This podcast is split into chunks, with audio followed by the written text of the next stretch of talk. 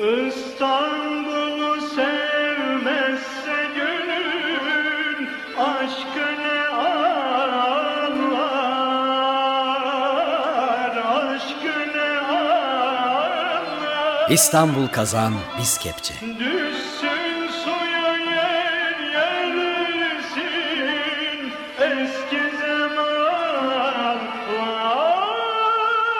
Geçmişin izlerinde gezintiler. Eski zamanlar.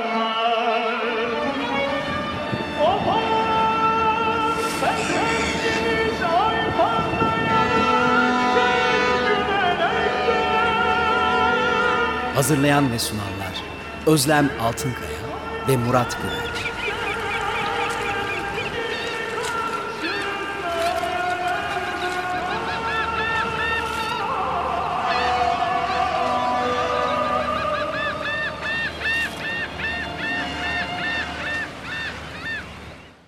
Herkese merhaba. Açık Radyo'da İstanbul Kazan Biz Kepçe'nin altıncı programında beraberiz. Ee, biz Kepçeler, ben Küçük Kepçe Özlem Altınkaya, yanımda da Büyük Kepçe e, Murat Hocam. E, hocam, bu hafta neden bahsediyoruz? Önce bir duyuruyu ona geçmeden e, yapayım. Geçen hafta da söylemiştik.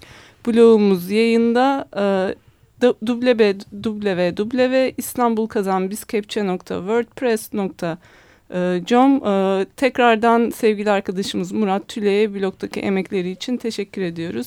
Buradan podcastlere ve bahsi geçen mekanlara ait bir, bir takım görsellere ulaşabilirsiniz. Evet, şimdi bu programda nelerden bahsedeceğiz? Şimdi geçen günkü son bıraktığımız yerde biz İstiklal Caddesi'nin ticari mekanları, tünelden tünel Galatasaray arasına bakmıştık. Burası E, pasajlar, büyük mağazalar, o tünel meydanının etrafındaki ticaret e, peyzajını anlatmıştık. Şimdi bunun bir benzerini karşı tarafta yapacağız. E, şey tarafına geçtiğimizde, e, İstanbul yakasına geçtiğimizde ki bunu dön- burasını belirtmek lazım.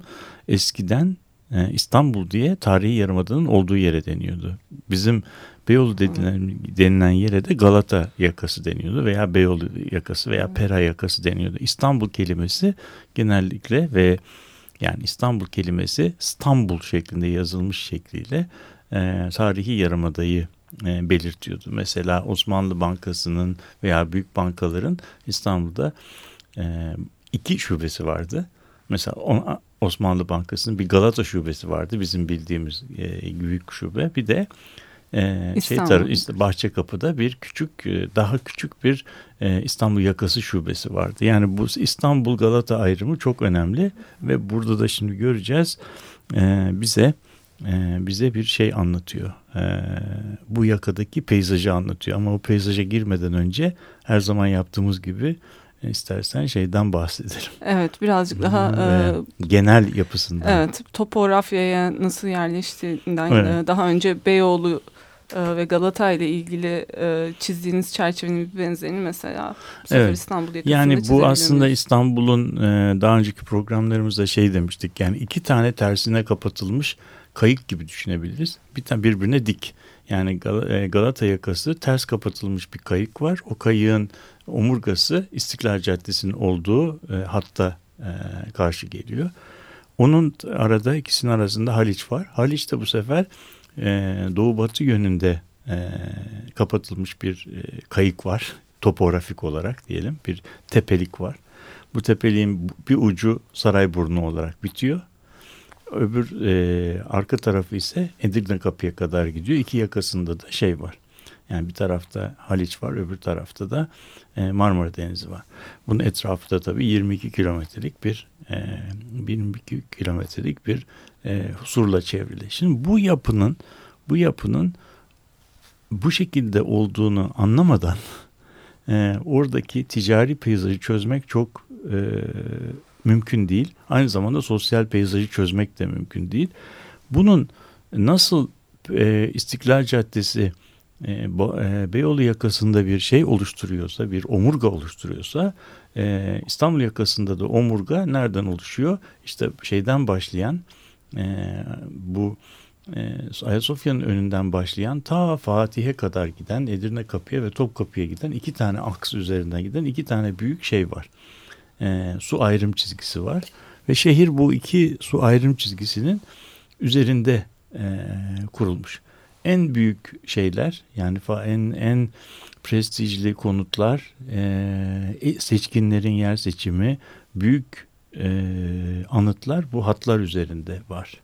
E, bunu da dik kesen, iki denizi birbirine bağlayan, bugünkü o Bozdağ'ın su kemerinin arasından, altından geçen bir yol var. O yol aslında oldukça yeni bir yol. bin dokuz yüz otuzlarda açılmış, e, Prost'un e, açtığı bir yol. E, o yol Ee, o yol e, Sermet Muhtar'ın yazılarında yok. Ve o yüzden Sermet Muhtar'ın anlattığı İstanbul'u biz bugün çoğu kez, yani genellikle göremiyoruz bile. Yani ondan aslında e, pek eser kalmamış. E, sadece semtlerin isimleri kalmış. Sanat, Saraçhanebaşı, Vezneciler, ondan sonra Bahçekapı, oralardan bahsediyor ama bunlar eskiden bugünkü anlamda olan yerler değildi. İstersen bu şeyden sonra bu e, sırtı sırtta oturmak neden çok önemliydi? Aynı sebepten, çünkü su oradan geliyordu. Bozdağ'ın kemeri bu sırtları birbirine bağlayan bir şeydir. Ak- aküdüktür, bir su kemeriydi. E, bütün seçkinler de bu sırta yakın e, yerleşmiş idiler. Şimdi biz konutlardan çok şimdi ticaretle e, ilgileneceğimiz için konutları bir tarafa bırakalım. Bu ticari peyzajı anlatmaya başlayalım. Ama ondan önce benim bir sorum olacak hocam. Bu seçkinler nasıl seçkinlerdi bunlar? Yani Beyoğlu'na benzer bir profil miydi? Yoksa? Yok, yani burada, burası tam tümüyle Osmanlıların, e, Osmanlı Müslüman e, seçkinlerdi. Yani Osmanlı Devleti'nde devlet adamlarının e, konakları vardı. Ve bu konaklar bin dokuz yüz üçte bin dokuz yüz ona kadar son derece e, çıplak gözle e, görünebiliyordu. Yani burada böyle bir os, henüz daha bin dokuz yüz onlara kadar e, Osmanlı Devlet Erkanı şeyi e, şeye hariç, hakaretlerde oturanlar, teşvikiyede oturan, çok sarayla bağlantılı yüksek şeyler, yüksek devlet memurları hariç emekli olan büyük devlet memurları, seçkinler e, Fatih'te bu Ee, şey tarafında, Vefa'da, Saraçhanebaşı civarında su hattına yakın yerlerde büyük konaklarda oturuyorlardı. Bu konakların e, bu konaklar Birinci Dünya Savaşı'na kadar varlıklarını sürdürdüler. Mübeccel Kıray, İstanbul'un tarihiyle ilgili çok ilginç, İstanbul'da apartmanlaşma ile ilgili bir e, yazısında şundan bahseder. Bu e, İstanbul'daki apartmanlaş yani apartmanlaşmanın tarihi incelendiğinde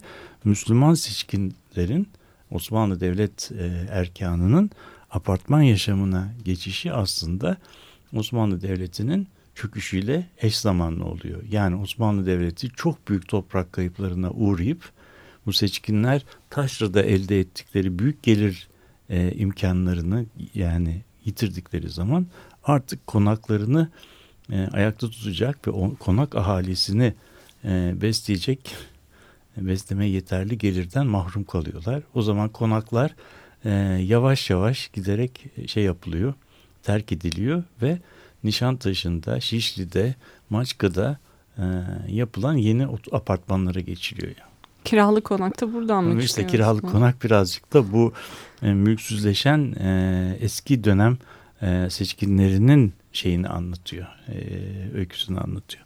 Neyse, bu konut kısmını bir tarafa bırakırsak, yani bu ters kapatılmış e, şeyin, e, coğrafyanın üzerinde iki önemli şey var. Bu e, iki önemli e, merkezleşme eğilimi var. Bir tanesi bir tanesi e, Bahçekapı, yani şey zaman e, köprünün e, Eminönü ayağında olan bir şey, e, bir oluşum. Ki bu zayıf, çok zayıf bir biçimde İstiklal Caddesi'nde olan e, yeni modern ticari profili e, ima ediyor. O, ona benziyor. Orada neleri görüyoruz? Orada e, Tarihî Yarımada'da e, yaşayanların alışveriş edebilecekleri büyük mağazalar var, birkaç tane. E, İstiklal Caddesi'nde örneklerini gördüğümüz eczaneler var, çiçekçiler var, e, şekerciler var. Yani oradaki e, İstiklal Caddesi'nde gördüğümüz e, ticari e, profile benzeyen bir e, bir profil var. Ama bu e, bu profilde ayakta tutan şey köprünün kendisi. Köprünün yarattığı e, geliş gidiş Bahçekapı'da çok önemli bir e, şey yaratıyor. E, ikinci büyük e, oluşum e, tabii Kapalı Çarşı. Kapalı Çarşı'dan e, Sermet Muhtar hemen hiç bahsetmiyor. Kapalı Çarşı çünkü e, Sermet Muhtar açısından eski günlerde böyleydi, şimdi böyle oldu diyebilecek bir yer yok. Çünkü Kapalı Çarşı bin dokuz yüz otuzlu yıllarda Sermet Muhtar açısından eskiden neyse aynı profili e, sürdüren şey. Sermet Muhtar'ın asıl anlattığı şey giderek bu e, efendim e, Beyazıt civarındaki, Beyazıt'tan Aksaray'a kadar olan e, kısımdaki e, ticari profili anlatıyor. Burada hanlar, vezneciler ve küçük dükkanlar vardı. Bu dükkanlardan olan, bu dükkanlardan, bu dükkanların şekillendirdiği peyzajı anlatıyor. Oraya da isterseniz şarkıdan sonra gelelim. E, Yorgo Bacanos'tan bir parça dinleyeceğiz bugün.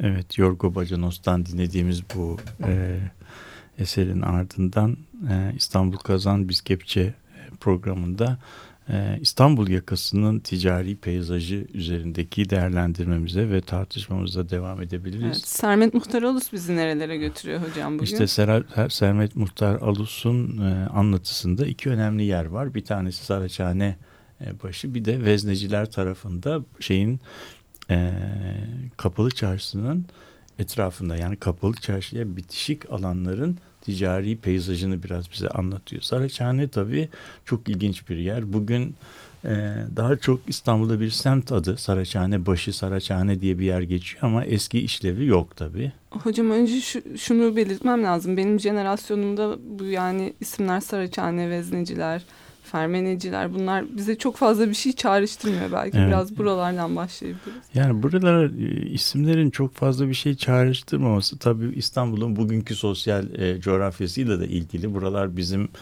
e, çok gidip geldiğimiz yerler değil. Yani işimiz düştüğü zaman gidiyoruz ama buralar e, biraz oldukça eski tarihe dayanıyor. Saraçhane kelimesi e, daha çok deri, deriden mamul eşyanın E, e, imal edildiği bir yer. Saraciye diye bir meslek var. Saraç diye bir meslek var. Deriden mam- eşya imal eden adamlar. Bu mesleğin burada olması da tabii orduyla çok ilgili bir şey. Eskiden ki bu Yeniçeri Ocağı'nın ortasından kaldır, ortadan kaldırmadan önce o bölgede Osmanlı ordusunun ve Yeniçerilerin harpte kullandıkları İşte deriden eğerler, koşumlar, koşum takımları, ondan sonra yani şeyler, çantalar, deriden yapılan her türlü eşyanın imal edildiği, satıldığı bir yer vardı. Bu anlattığım yani şeyin Yeniçeri Ocağı'nın ortasından kaldırılmasından evvelki durum. Yeniçeri Ocağı'nın kaldırım, ortadan kaldırmadan evvelde Yeniçeri Ocağı'nın E, bulunduğu yani odaları denen yerde bugünkü Beyazıt'taydı.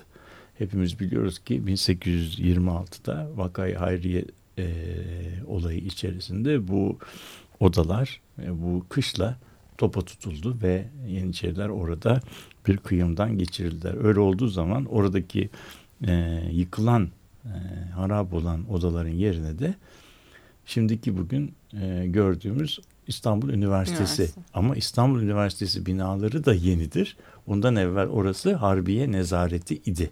Yani eski dönemin eski dönemin e, Yeniçeri kışlalarının üzerine yeni modern dönemin şeyi yapıldı.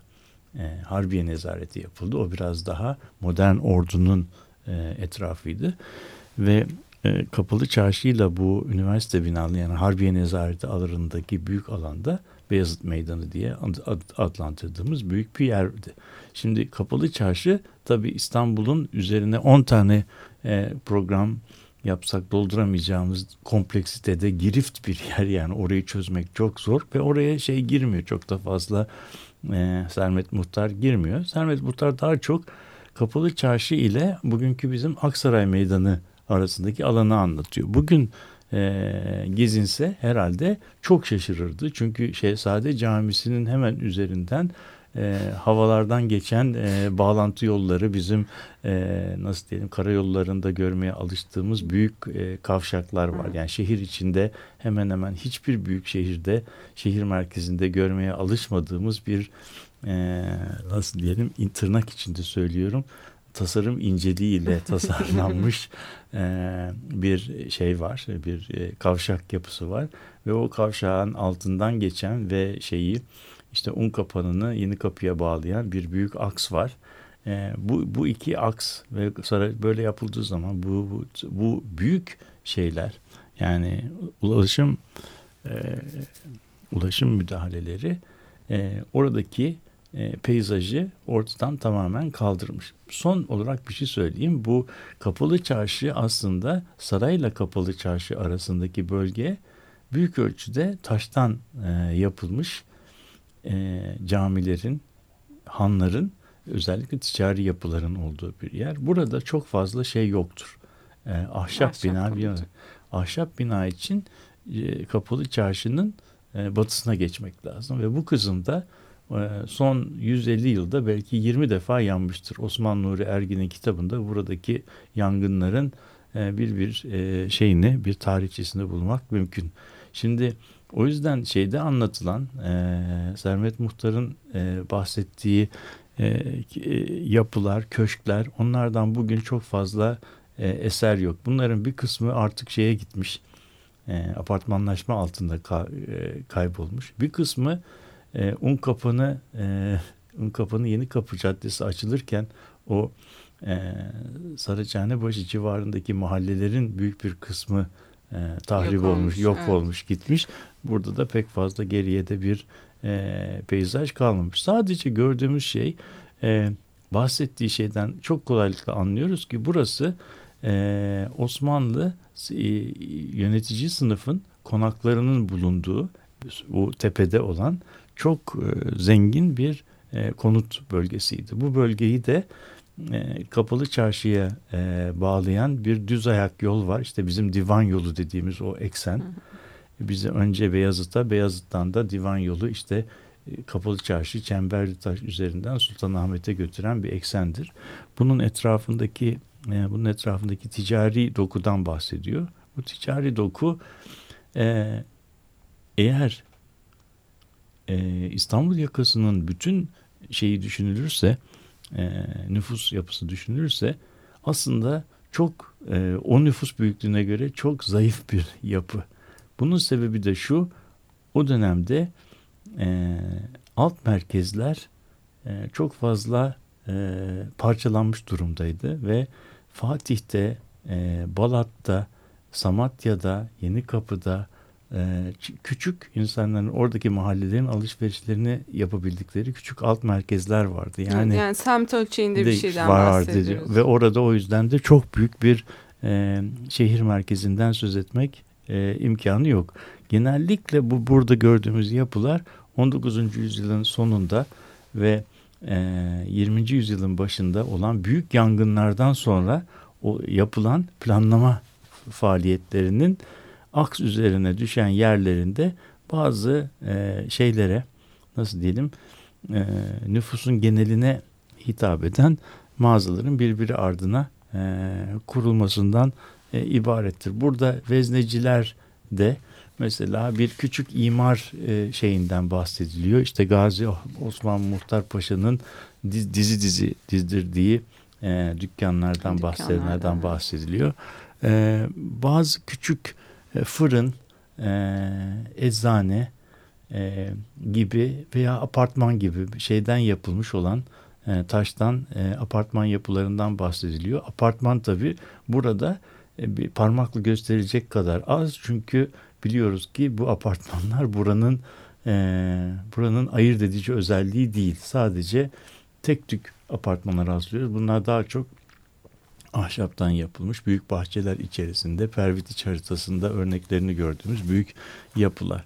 Buradaki e, ticaretin kalbi hiç unut hiç şey yapmamalıyız ki e, Kapalı Çarşı'nın kendisiydi. E, şimdi buradan Kapalı Çarşı'dan e, Kapalı Çarşı etrafında gördüğümüz peyzaj insanları, yani bu Kapalı Çarşı'nın e, çıkışlarında dağılan, oradan dağılan müşterinin eve giderken alışverişini yapabildiği küçük e, ticaretlerden, e, ticarethanelerden e, oluşuyor. Ve burada yaşamayı becerenler fırınlar. Çok ünlü mesela simit fırını, işte bilmem börekçi, yufkacı, tatlıcı gibi böyle. Yani daha çok e, iş çıkışında insanların eve giderken e, başvurdukları büyük e, şeyler. Yani çok ünlü e, nasıl delikates dediğimiz, yani böyle çok e, incelikli e, tatlar satan mağazalardan ibaret.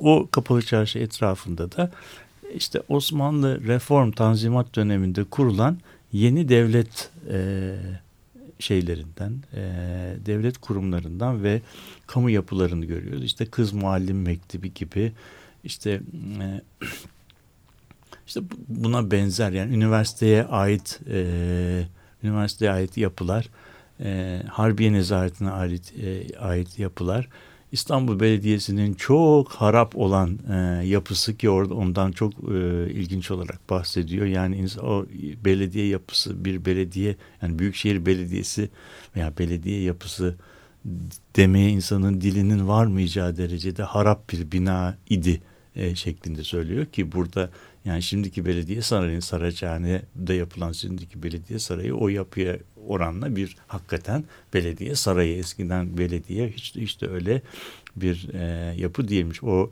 e, metinde Alman imparatoruyla ilgili olan diyalogda beraber okumuştuk. Çok ilginçti yani, burası acaba Bizanslılardan kalmış Kalan. mı yapı mıdır demiş, denmişti. Peki evet. Bu veznecilerin veznesi yani benim bu, kafamda canlanan gibi bir şey mi yoksa? Yani vezneciler denildiği zaman tabii bütün bu kelimeleri de tekrar etimolojisine oturmak lazım. Vezne denildiği zaman biz böyle e, şeyin... E, E, e, vezneye gitmek denildiği zaman biz bankada paranın alışverişinin yapıldığı e, yer aklımıza geliyor ama veznecilik e, yani kasa anlamında değil. Burada eski zamanda tabii paranın e, paranın alınıp e, para alışverişi eskiden hassas, yani gümüşler tartılıyor hani şey olmasın diye.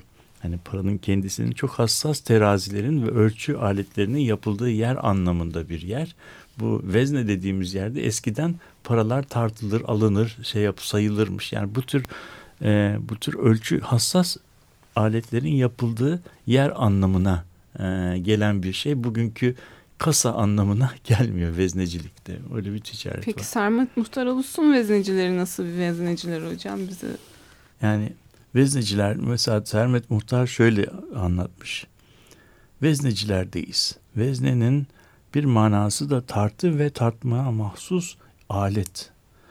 Bu ıvır zıvırdan yapma ustaların orada oluşundan semt bu ismi almış. Küçüklüğümüzde yerlerinde fermeliciler, yani esnaf elbiseleri dikenler yerleşmişti. Yani şimdi burada bence bu iki cümlenin üzerinde bir peyzajın tarihsel olarak birinin yerine nasıl ötekinin geldiğini şey yapıyor. Şimdi burada bir e, vezneciler dönemi var. Hassas aletlerin yapıldığı, küçük aletlerin yapıldığı bir yer var. Ondan sonra bu şey, e, bu ticaret tamamen ortadan kalkmış. Onun üzerine esnafların giydiği giysileri, yani iş elbiseleri yapanların olduğu bir semt olmuş, bir semt olmuş. Şimdi veznecilerin yanına iş elbiseleri e, yapanların adı binmiş. Vezneciler ve fermeneciler olmuş. Yani bu ikisi de birbirinden aslında farklı bir şey. Bugün oraya gittiğimiz zaman hem fermeneciler kelimesi var, hem vezneciler kelimesi yine duruyor. Hatta galiba bir e, şeyin de metro durağımızın da adı vezneciler. Evet, evet. E, metro durağında yaşıyor diyebiliriz. Metro durağında yaşıyor. Biz metro durağında ondan yaşatmayı seviyoruz. Evet.